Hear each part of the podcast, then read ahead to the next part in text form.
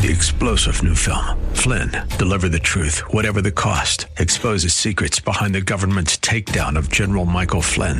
Flynn knew what the intel world had been up to. He ordered the first audit of the use of contractors. This set off alarm bells. He told the truth. He was the most dangerous person for Donald Trump to hire. They had to get rid of Flynn.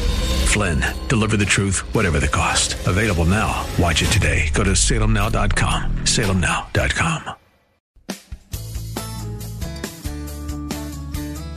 This is the Word to Stand On for Life with Pastor Ron Arbaugh. Your word is sharper than any two-edged sword. And it cuts deep into my heart. The Word to Stand On for Life is a radio ministry of Calvary Chapel in San Antonio. A live call in show here to help you answer your questions about the Bible and how to apply the Word to your daily life. For more information on Calvary Chapel, visit our website, calvarysa.com. Get your Bible questions ready and call in now to 210 340 9585. It's The Word to Stand On for Life with Pastor Ron Arbaugh.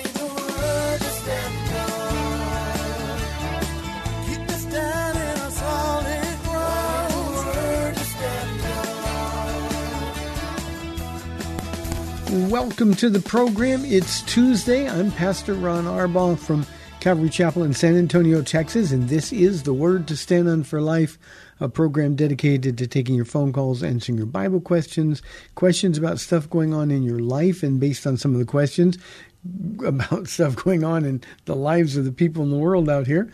But all you have to do is call us 210 340 9585.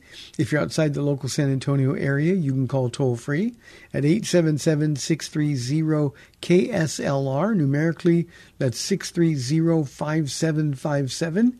You can email questions by emailing questions at calvarysa.com, or you can use our free Calvary Chapel of San Antonio mobile app. And as always, if you're in your car, the safest way to call is use the free KSLR mobile app. Hit the call now banner at the top of the screen. Everything else will be hands free, and you will be connected directly to our studio producer. So lots, lots, lots going on. Um, you can pray for us. Big day for us tonight. We have our high school awards banquet, uh, which will be going on tonight. I'm going to have to run out of here right as soon as the program is over. We're in our final week of school and things are getting busy. And tomorrow, just for a programming note, uh, I'm going to have our graduates uh, from our senior class uh, who are going to be on the program. We do that every year on the Wednesday. I get, Paul and I have the privilege of taking them all to lunch, and then we come back and we have them on the radio show, and that's always interesting. So uh, we'll take a break in our typical format tomorrow uh, for our seniors. Pray all is going well with you. Let me go right to the phones. We have uh, Horacio from San Marcos on line one. Horacio, thank you for calling. You're on the air.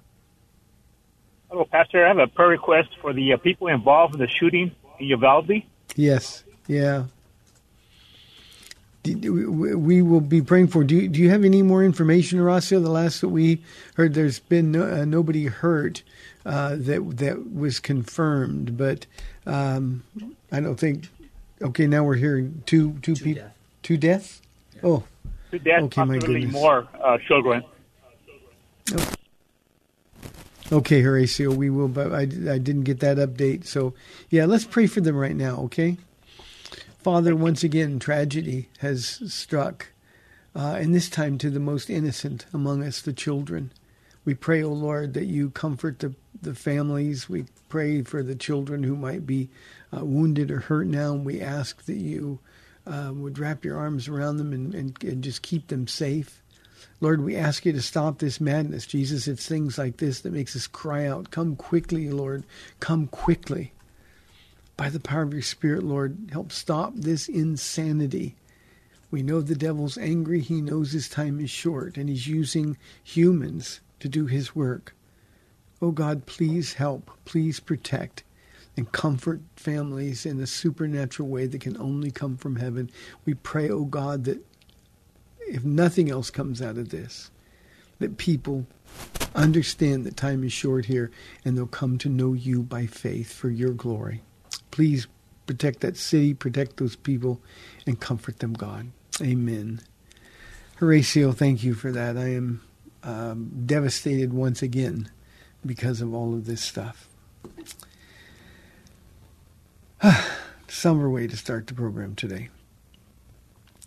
Here is a question from uh, our email inbox. This one is anonymous. Um, Hi, Pastor Ron. What are your thoughts about Nancy Pelosi and her getting denied communion by Archbishop uh, because of her support of abortion? Um, I'm not going to read all of this anonymous. She writes Associated Press reports that after numerous attempts to speak with her to help her understand the grave evils she's perpetrating, the scandal she's causing, and the danger to her own soul she's risking, I've determined that the point has come in which I must make a public declaration that she is not to be admitted to Holy Communion. And then uh, the the the uh, listener uh, gives her response, and her response isn't worth uh, sharing on the radio. But here's the thing, and I think uh, the question that comes up at the end of this is uh, I read this and I can't help but think the Catholic religion is a joke. What are your thoughts about this situation? What are your thoughts about the Catholic religion? How come all the archbishops don't hold the same standard for everyone, including the president? Where is the Pope in all this? Can he break the tie? I'm going to be really blunt here, you know, after we, we just get a prayer request for the uh, children in Uvalde for the city there that's undergoing this tragedy. Um, frankly, nobody cares what Nancy Pelosi thinks. Uh, we should pray for her. She needs Jesus. Uh, but all religion, Anonymous, is a joke.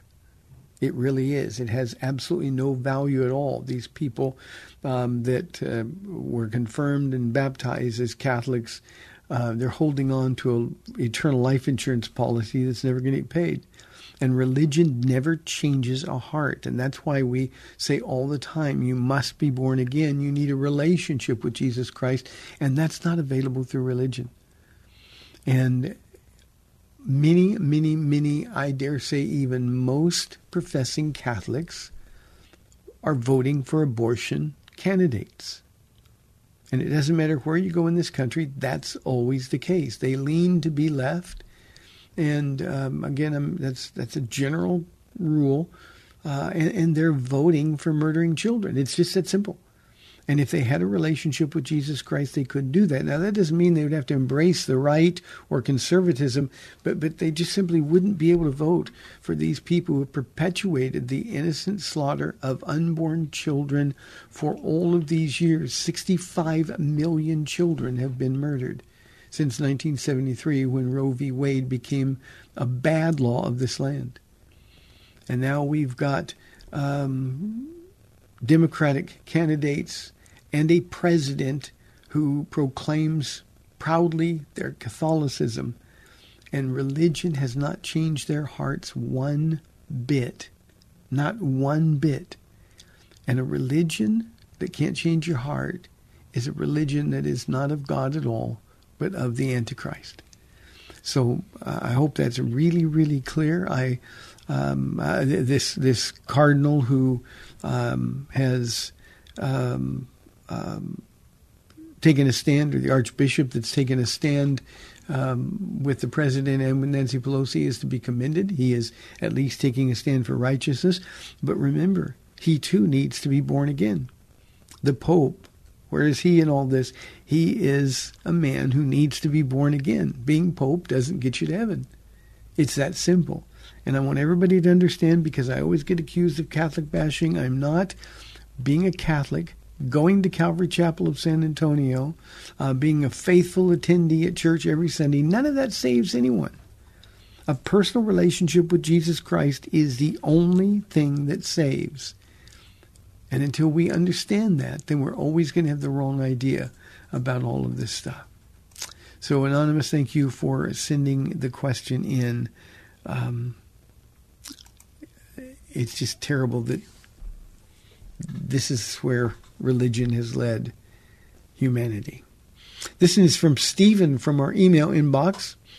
Uh, he says, "Hi, Pastor Ron. Does Matthew ten thirty nine um, It says, Whoever finds their life will lose it, and whoever loses their life for my sake will find it. Does that apply to, uh, and I don't really understand this, who wants to give up their gifts and talents for Jesus? Um, this this isn't about. Uh, and let me let me read a little bit further into his letter, and then we'll we'll all deal with it. He says, I see that there are many music and movie stars, athletes, entertainers, public figures, social media influencers who are all using their gifts to make money, and during that they talk about Jesus. Uh, however, they don't live for Jesus. If someone is truly and radically converted, wouldn't they give up their skills and talents and serve Jesus only? For example, a movie star who's about Jesus will only make Christian movies. An athlete who, who is about, only about Jesus will not be making millions and millions of dollars, buying everything, and live uh, only for Jesus. A rapper singer, and he goes on and on about this. Um, uh, responds with the, the, person who does not. Jesus also responds with the person who does not deny himself is not worthy of heaven. And if you deny me in front of men, he will deny us before our Heavenly Father. And then he says, uh, autobiographically, before I came to the Lord, I was making over $150,000 a year. People told me, and the Lord spoke to my heart about giving up my job so that I can be with Jesus, and highlighted those verses. How come I have to give up my 150,000 a year using my gifts, but these millionaires don't have to give up their money when they're constantly talking about Jesus and believe they're going to heaven? Um, Stephen, this is a troubling letter for me. It's troubling, um, one, because you misunderstand um, Jesus' intent of saying whoever finds their life will lose it, and whoever loses it for him will find it. I think that's the hardest verse in the Bible for most of us to accept but it doesn't really have anything to do with money, whether you keep it or not. Now, believe me, there are a lot of really, really wealthy Christians who are committed not only to sharing the gospel, they're committed to, to, walking with and serving Jesus Christ with all of their hearts. And the gift of money that God has blessed them with is part of what God is using to gain glory for himself through them. So it's it's wonderful. God has people everywhere. If somebody is a music star or a movie star or a star athlete or a rapper, um, uh, you know, God has people everywhere. And some of those people are wealthy. Uh, people will pay for whatever it is that they're they're using, and God is going to let them keep most of that money. What He's not going to do is let somebody who's coveting money keep it. So I think what you need to do, and this is why it's troubling, Stephen, you're judging a bunch of people based on what you say the Lord spoke to your heart. And and if he spoke to your heart about giving up your $150,000 a year job based on your faulty understanding of Matthew 10:39, um, then then I would ask you to prayerfully reconsider that. Jesus is simply saying in that passage of scripture that the pursuit of our goals, the pursuit of our gifts, the pursuit of of uh, wherever it is God has put us in our life, that has to come secondarily to Jesus. Uh, I too, uh, Stephen, I, I was very, very wealthy, made lots and lots of money. Uh, sin stole it all. I, I, I lost it all. Um, and, and, and still, ostensibly, I'm getting old, but ostensibly, I have the, the ability to make money. God asked me to put that aside so that I can serve Him. And I've never regretted it. And one reason this is troubling for me is that you seem to regret giving up your $150,000 a year a job and, and, and even are harboring a little bit of bitterness toward those who have money. Uh, believe me, God has people with money and they're serving Him with all of their hearts. The other thing we have to consider here, practically, Stephen, is that uh, not everybody who says they're a Christian really is. That's between them and the Lord. But if God asked you to give up your $150,000 a year job and you resent it, then there's an issue with your heart. You can't outgive God, Stephen. If He asked you to do this, then you'd be happy to have done it the way I am. Uh, money means nothing to me. I had all kinds of money, and now I consider myself one of the richest men on the face of the earth, and it has nothing to do with money because I don't have any.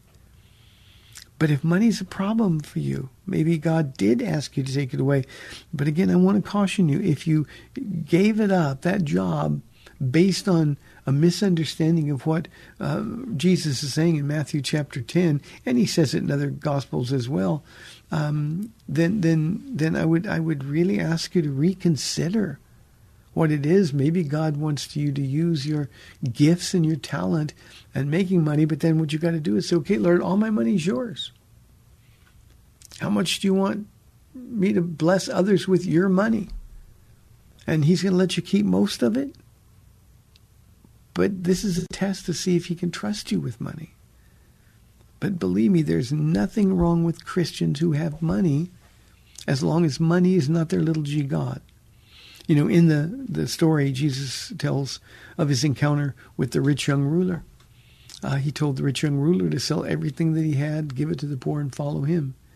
But the reason he did that was because this rich young ruler, who had everything in life going for him, this rich young ruler, well, his money was an idol. The Bible says he walked away sad because he had great wealth and he didn't want to give it up. In other words, Jesus said, Make a choice, me or your money. And he chose his money. You know, the interesting thing is if he would have said, I'll give it all up to follow you, uh, Jesus probably would let him keep it, most of it. But the problem is, I think sometimes we try to work our way into the grace of God by denying ourselves stuff there's nothing wrong with money at all, Stephen. And if somebody has a skill um, that is marketable and they can make millions and millions of dollars and they really do belong to the Lord, then I can promise you that those gifts are going to be used for God's glory and for the benefit of God's people. So I hope that makes sense to you. Stephen, let me say one other thing here. We have a policy at our church. We never ask for money and we never let our needs be known. God knows that we are trusting Him for every need. And that goes through for our radio programs, this live show. We've never asked for a dime.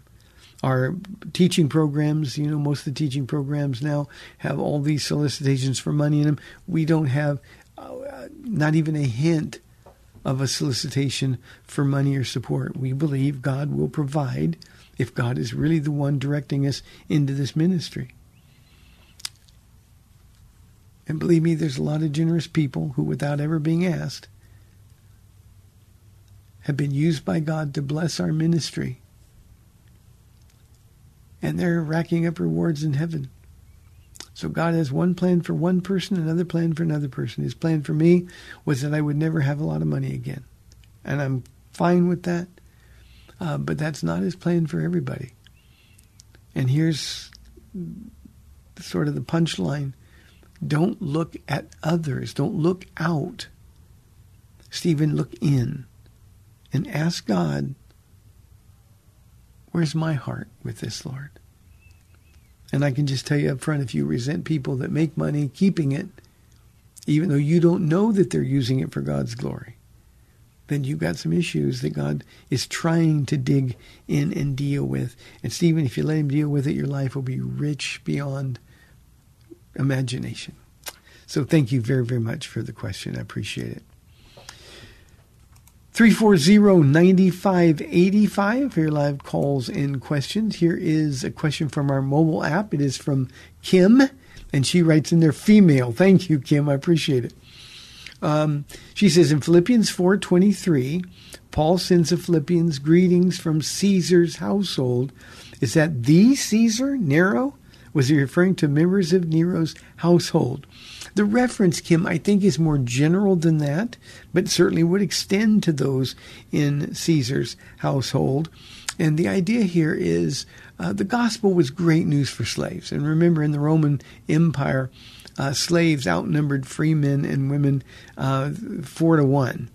And, and as slaves were getting uh, served, some of them even slaves in Nero's household, others slaves who were serving other Roman governors, um, they were getting saved. And so, what Paul is saying to the Philippians is hey, there's a bunch of people here from Rome, a bunch of people, even those in Caesar's household, meaning primarily slaves. Those are the people that um, are he's he's sending greetings. So almost like he said, "Hey, tell him we said hi. Tell him we we love him. Tell him we're praying for him." And that's the kind of greetings that he was sending. You know, Paul's mi- ministry was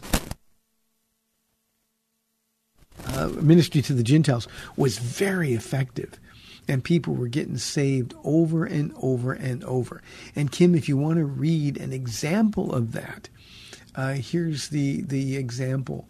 Uh, read the little precious book of Philemon in your New Testament.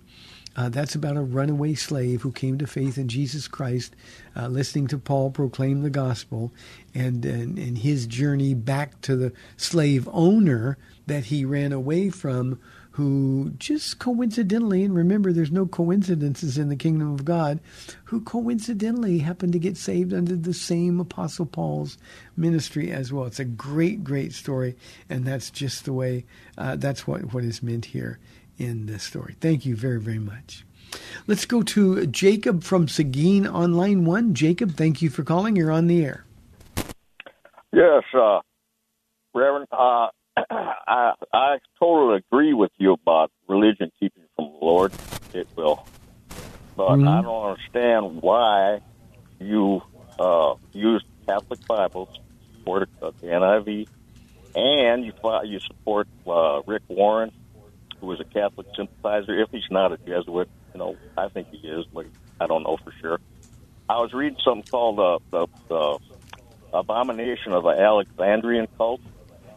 And I hate to say it, man. You should read this, man. It's uh, you're part of that. and You don't even realize it. All the TV evangelists are, every one of them. I mean, I mean, uh, I'm not trying to pick on you, man. I, I, I just want you. Uh, if, if you don't believe there's a Bible, and Jacob- you can hold it. yeah. Wait, wait, wait. You don't know. if There's, you don't believe. it's- Hold in your hand. Say this is the word of God without error and preserved. You don't believe that. That's part of the Alexandrian cult lie. Uh, but if I had, if I Well, could Jacob, you don't know what you're. I'm, I'm going to cut you off, Jacob, because you. I'm going. I'm going to cut you off. Uh, I hope you'll stick around and listen just for a minute because you don't know what you're talking about, and you're talking about God's people. I believe that the Bible is the Word of God. If you're a King James only guy and that's your agenda, you don't understand our Bible or how we got it at all. Uh, you're making serious accusations. You, you said I support Rick Warren. I've never given Rick Warren a dollar or a dime. I don't support his ministry at all. I've stated on this program many times that he and I do things completely different, but I know Rick Warren personally. I know he is a believer. He loves Jesus. And the fact that we do things differently doesn't make me better than him. And he's going to stand before the Lord. The Bible says clearly, Jacob, who are you to judge another man's servant? And your phone call was nothing but judgment. Nothing at all but judgment. I don't support the Catholic Bible. Uh, I get questions about it all the time. Um, so uh, you're, you're you're really treading on dangerous water here, Jacob, because you're judging people that you don't know and speaking of things that you don't know anything about. So, Jacob, I appreciate the call, but um, you, you know, fruit of the spirit is love, and without love, and there's no love in your phone calls. I think you've called one other time and there's absolutely no love. So my my counsel to you, Jacob, would be to get filled with the Holy Spirit, stop making false accusations, and decide um, that your walk with Jesus is all that matters. How can someone say they love God who they have not seen when they hate their brother who they have seen? That comes from the Apostle John himself. So, Jacob, hope you take that to heart. We're inside about two minutes here now for this half of the program. Um, here is a question I can do quickly from Veronica. She says, Pastor Ron, how do we know Christianity is true when Muslims and others also claim their religion is true? Veronica, it's a wonderful question. It's a question you need to, to really dig in and find the answer to, but it's simple. We have an empty tomb. Only our Jesus said he was going to be killed and was, said he was going to rise from the dead and was, uh, and and said he would be alive forever and is. Um, you Muslims is, a, is the the, the uh, example you used. Um, if if uh, Muhammad is alive or um, um, th- then then you know they, they should present that. But that's simply not the case. Um, there's a lot of sincere people, but sincerity is not the measure of heaven. Jesus demonstrated beyond any doubt that he is true. He said he's the way, the truth, and the life, and no one comes to the Father except through him. If Jesus didn't die and wasn't risen from the dead, well, then, Veronica, um, he would be a liar like all of the others. But we know Christianity is true. It is verifiable. It is provable and and uh, all one has to do is go examine the empty tomb and it's at that point where you know that this is different from all of the others. So veronica it's very important that you dig in and find out what's true. Uh, when somebody says uh, allah is god or muhammad is his prophet uh, they better be able to prove it. When somebody says buddha is god when somebody says anybody can be god uh, they better be able to prove it because eternity Eternity hangs in the balance. And only our Jesus came to earth as a man after living a perfect life without sin, took the punishment that you and I deserve, Veronica. And when they killed him, he didn't stay dead, just the way the Bible predicted. So that's how we know for sure, and you never have to doubt that, Veronica. Hey, we've got 30 minutes left in the program, 340 9585. We'll be back in two minutes.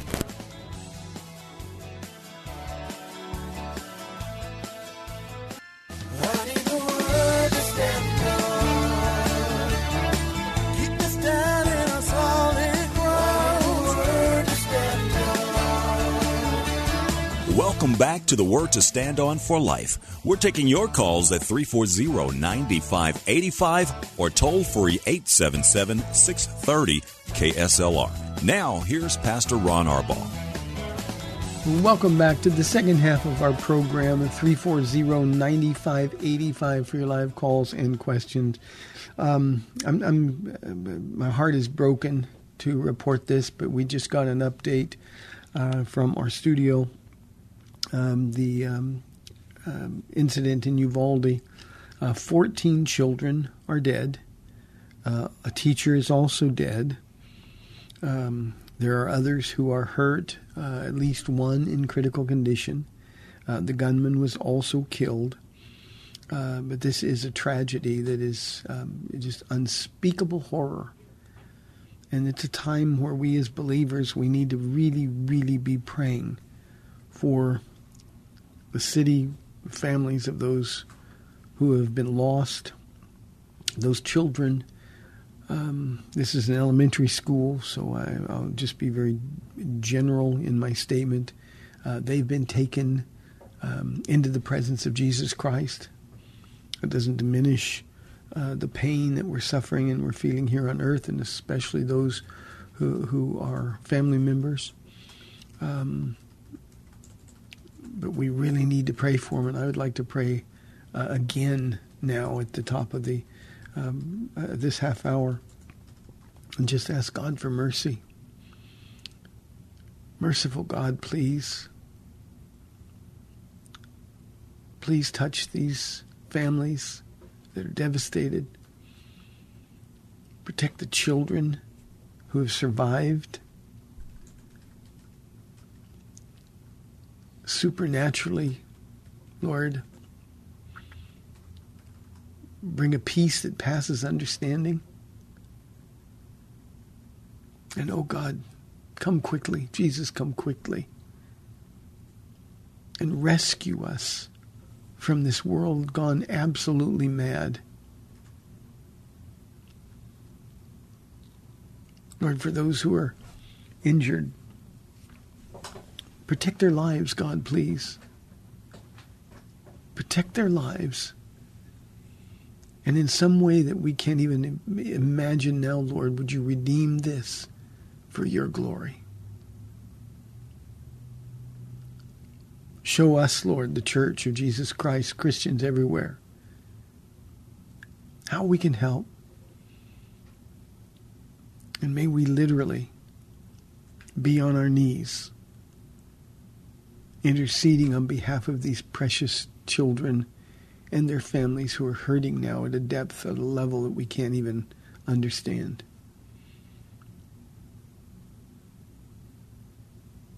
Lord, may your light shine through us and for your glory. Redeem this, O God. We ask in your precious name. Amen. That's hard. You know, I said at the beginning of the program we're having a um, high school awards banquet tonight. That's hard stuff. Hard stuff when people are dealing with this kind of insanity. The world has gone crazy. The devil is busy. And what that means for all of us as Christians is that we need to be about the business of sharing the gospel of Jesus Christ. This this is a time for outrage, surely. That's that's obvious. However, the way how we respond in our outrage as believers is we've got to be active in sharing our faith. This family sent their kids off to school this morning and they had no idea they would never see those children again. We need to tell people about Jesus. Those families are now dealing with this unfathomable grief, and many of them don't know Jesus Christ. We need to be active in sharing our faith. It is the most important mission that any of us have. And it's at times like this when these kind of tragedies occur that I hope we all realize that it's not about church scandals, it's not about questions about doctrine or arguments over uh, which Bible we use. What matters now is are we active in sharing our faith so that people have a hope, a hope for eternity.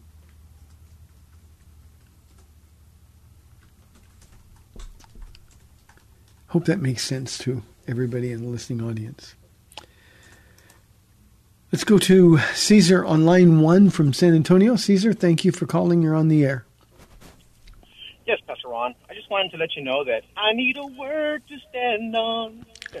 but uh, my question is, um, when should we uh, when should we cease to pray for some? Well, hold on. Let me rephrase.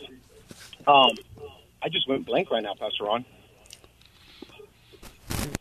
Okay, I got my question now. Okay. Um, when should we stop asking Jesus to fix somebody's heart versus just asking Jesus to, just to take them out?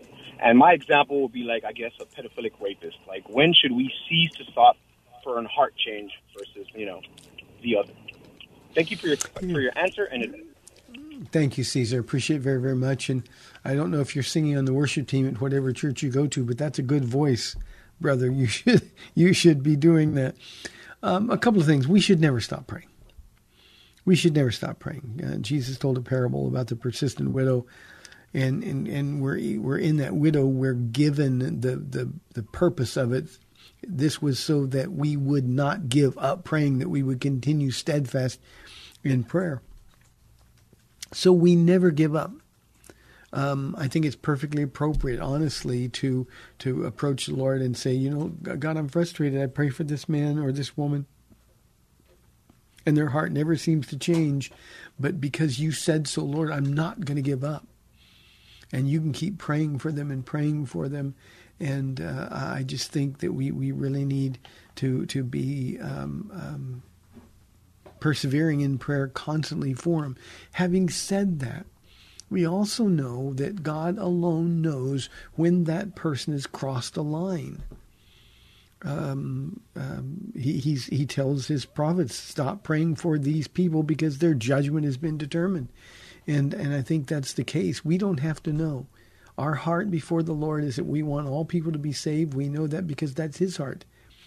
God is patient, unwilling that any should perish. Peter says.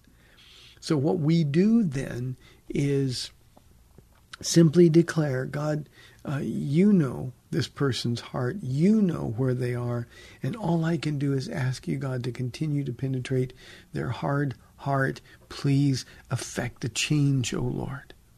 Now, this is a very personal question for me, Caesar, because um, as you may know if you've listened to the program for any length of time, Paula prayed for me for 13 years. For 13 years, she prayed for me. Um, and, and believe me, it didn't look like her prayers were ever going to pay off. But she didn't quit. And my heart grew harder and harder and harder. And in fact, it sounded or seemed to her as though I was getting farther and farther and farther away from any possible conversion to faith.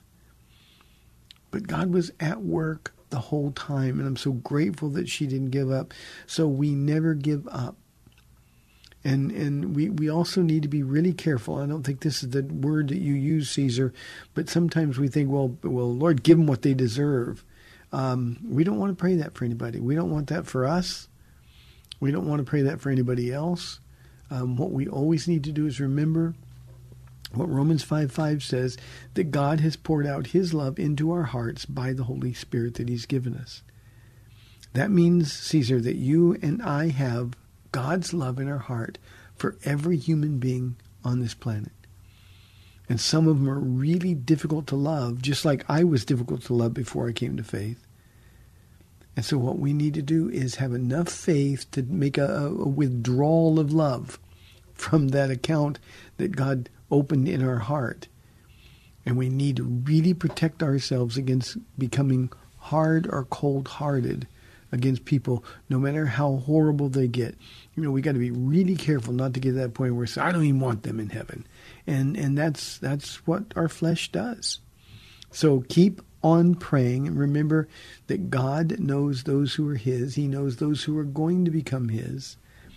And your prayers and people witnessing uh, in some cases are going to do nothing more than stand as a testimony against those people at the judgment. They will be without excuse when every knee bows and every tongue confesses that Jesus Christ is Lord. Thank you for calling, Caesar. I appreciate it very, very much.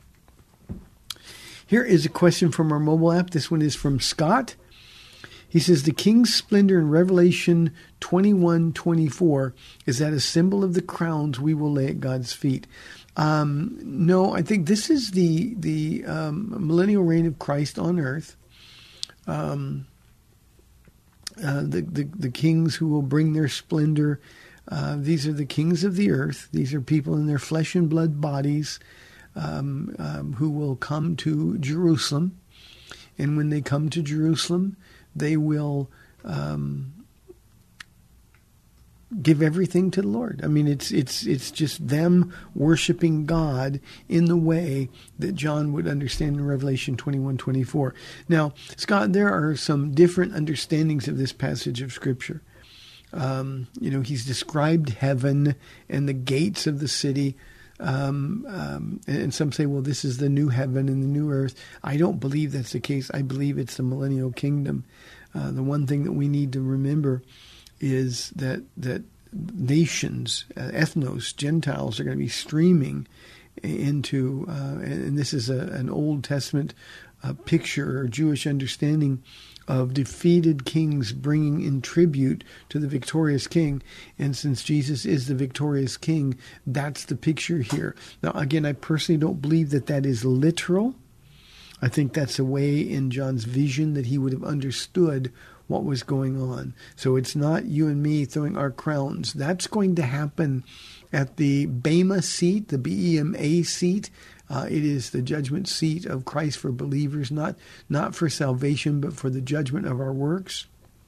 And when we receive our crowns of righteousness, um, uh, we will cast those down at the feet of Jesus, in, a, in effect, saying, Lord, we earned these because of your grace. And one of the reasons that we want every crown coming to us, Scott, is because uh, we want to be able to have those crowns to throw down at the feet of Jesus as our way of honoring him, uh, a method of tribute uh, in those in those days. So don't confuse the rapture and in heaven with that which is happening here on earth. Revelation 21, 24, and it seems to have confused a lot of commentators over the years. Thank you for that. Here is a question from Nacho from our email inbox. Uh, a friend of mine says that Philippians chapter 3, verses 7 and 8, is a passage that means that we Christians should be poor and remain poor. I think it's a spiritual point uh, that it means that everything that I have gained in knowledge and social advantage and everything that I have accomplished in my own strength are the things that I should give up or lose, as Paul puts it in verse 8. And I'm going to read verse 8. He says, I consider everything a loss compared to the surpassing greatness of knowing Christ Jesus my Lord, for whose sake I have lost all things. Then he says, uh, this is back to Nacho, but I do not think it means giving up on whatever financial gain I currently have. You're right, Nacho. This isn't about us giving up our financial gain. This has nothing to do with us being poor. Uh, in context, Paul is talking about his history as a Jew, a self righteous, zealous, uh, he thought law abiding Jew and, and position and everything in the past, none of that matters to him now. And he's literally cast away all those old things um, for the sake of, of uh, the, the privilege and honor of following Jesus now. So it doesn't matter. And I think sometimes, I think this is more to the point. I think sometimes we had a caller in the first half of the of the program talking about giving up a job um, you know, when when when Jesus asks us to give something up for His glory, then there's no regret. Paul doesn't regret not being a leader of the of the Pharisees. Uh, he doesn't regret having a position of influence and authority and losing that. He has become literally nothing for the honor of following Jesus. And basically, what he's saying is all that old stuff in my life, none of that has any value whatsoever to me any longer. And I think the the the real application for us is we have a tendency to look back at our old lives and think, well, you know, I used to have fun, or I used to be able to do these things, or I used to have money, or I used to be a boss or had influence. And and the the Christian that, that Paul is talking about is the man or the woman who says, None of that matters now. It is all meaningless. So I consider all of that loss. And then on the gain side or the asset side of the balance sheet is all of the things that we get to do for Jesus Christ. And I love that Paul calls it the surpassing greatness of knowing Christ Jesus, my Lord. So the old is gone, the new has come. Forget the old and focus on the new. And that's what's being communicated here, Nacho. Good question. Yeah, there's, there's, um, believe me, I want to say this again based on first half of the program and this question. Uh, God is not necessarily for people being poor. What God wants is for people to be trustworthy with their material blessings, men and women that God can trust and if he can trust them with material blessings, then he is going to continue to bless them with material blessings. So there's nothing wrong. We got to get this idea that that you know, if I give my life to Jesus, I'm going to be poor and I'm going to be broke and my life is going to be difficult. None of that's true. Uh, if he can trust you with money, then he's going to bless you with more because he knows you're going to use it for his glory. You're going to understand, rightfully so, that everything you have belongs to him. So, Nacho, thanks that, for that. I hope that makes sense to you. 340-9585 for your live calls and questions. Here is a question from Curtis. Um, Curtis, I'm gonna I'm gonna hold this question, okay? Based on what happened today in Uvalde, I'm gonna hold this question uh, for for next week. I think I think that's a good idea. It's a question about children and stuff. So, uh, Patricia asks, why does God include suffering in this world as a part of living here and getting to heaven? Um, it's it's not suffering as okay because I suffer here I'm going to get to heaven. Suffering is what the Christian does in a world given over to sin. Patricia, based on what happened in uh, Uvalde today, that people are suffering. This is part and parcel of, of a fallen world. We see filth and we see sin and we see murder and we see everything all around us, and we suffer. And the perpetrators of the evil, they're going to make sure we suffer because we who stand for Jesus Christ are going to be persecuted for our faith. And that's suffering. And nobody wants to suffer. But we need to embrace those sufferings, not enjoy them. That would be silliness, but to embrace them the way Paul did. He said, he said, uh, he, he actually referred to it as sharing in the fellowship of Jesus' sufferings. And he considered that an honor. Now, he didn't like being beaten, and all you have to do is read 2 Corinthians 11 and 12, and you, you read about the things that, that he went through in his ministry, the, the, the horrible things that he suffered. And his response to that is, well, well, I'm just sharing in the fellowship of Jesus' sufferings.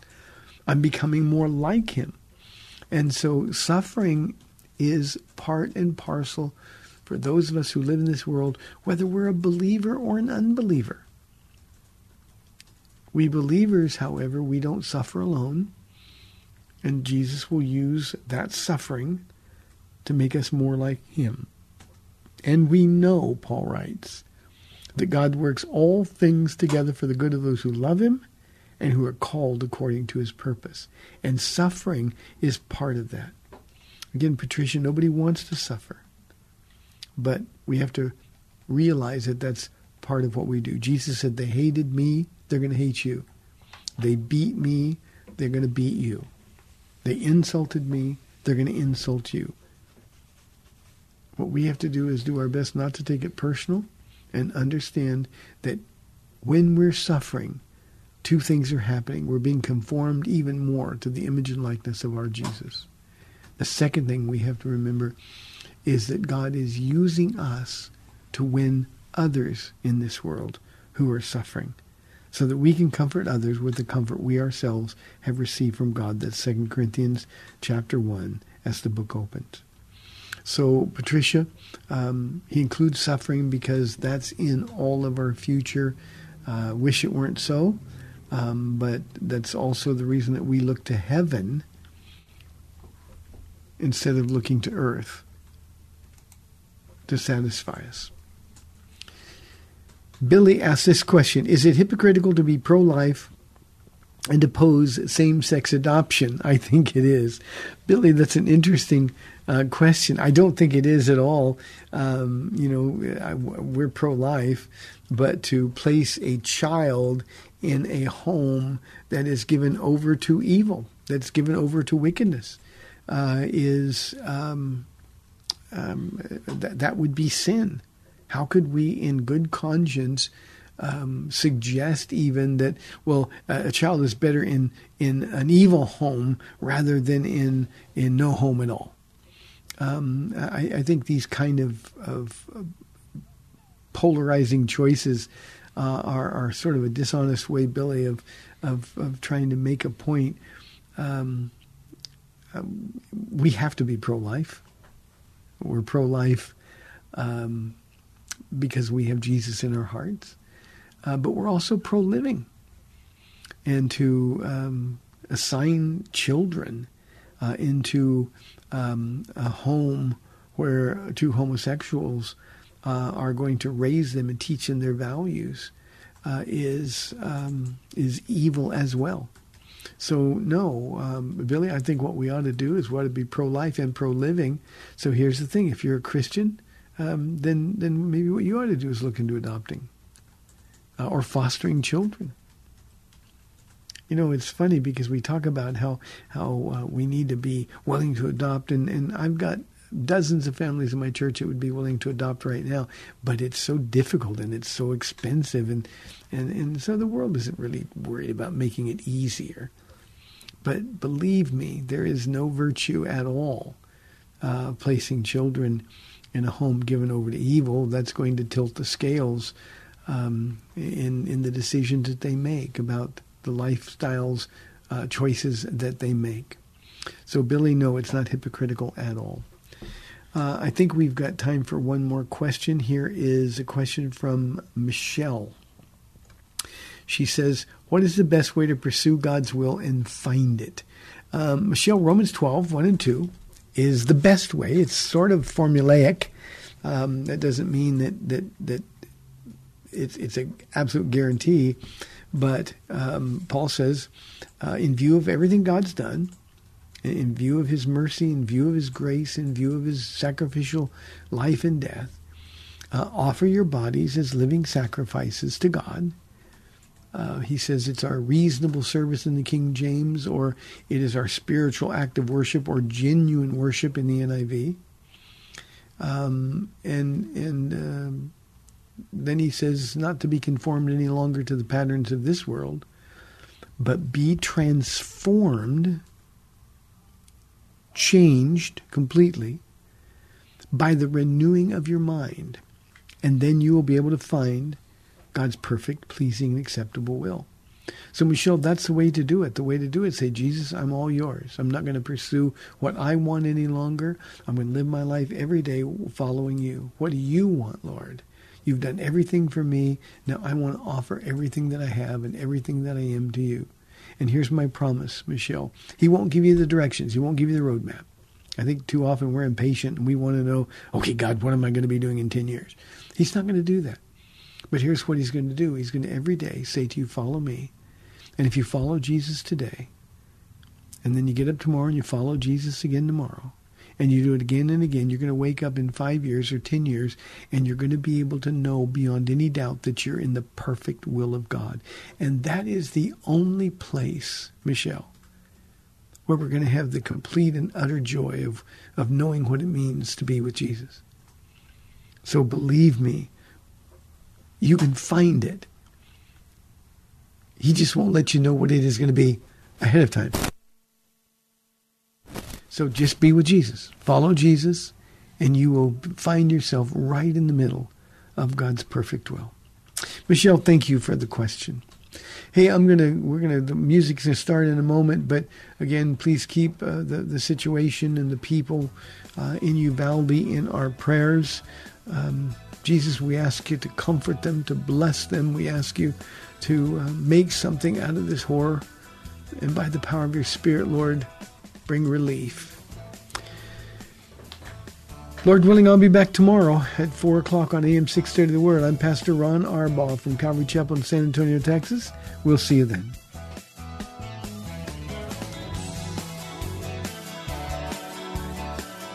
Thanks for spending this time with Calvary Chapel's The Word to Stand On for Life with Pastor Ron Arbaugh.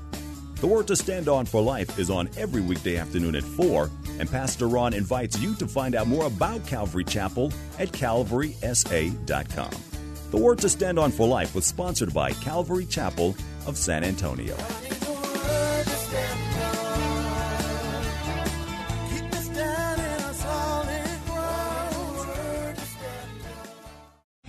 Three star general Michael J. Flynn, head of the Pentagon Intelligence Agency, knew all the government's dirty secrets. He was one of the most respected generals in the military. Flynn knew what the intel world had been up to. He understood its funding. He ordered the first audit of the use of contractors. This set off alarm bells. The explosive new documentary, Flynn, Deliver the Truth, Whatever the Cost, uncovers the facts behind this scandal. Flynn told the truth. He was the most dangerous person for Donald Trump to hire. I find out the worst enemy that I'm going to face in my life is right here in America. They took my assessment and they wanted me to change it. And I was like, I'm not changing it. They had to get rid of Flynn. With in depth interviews, archival footage, and never before seen personal records of the man behind the headlines. I just felt like I was drowning. Flynn, deliver the truth, whatever the cost. Available now. Watch it today. Go to salemnow.com. Salemnow.com.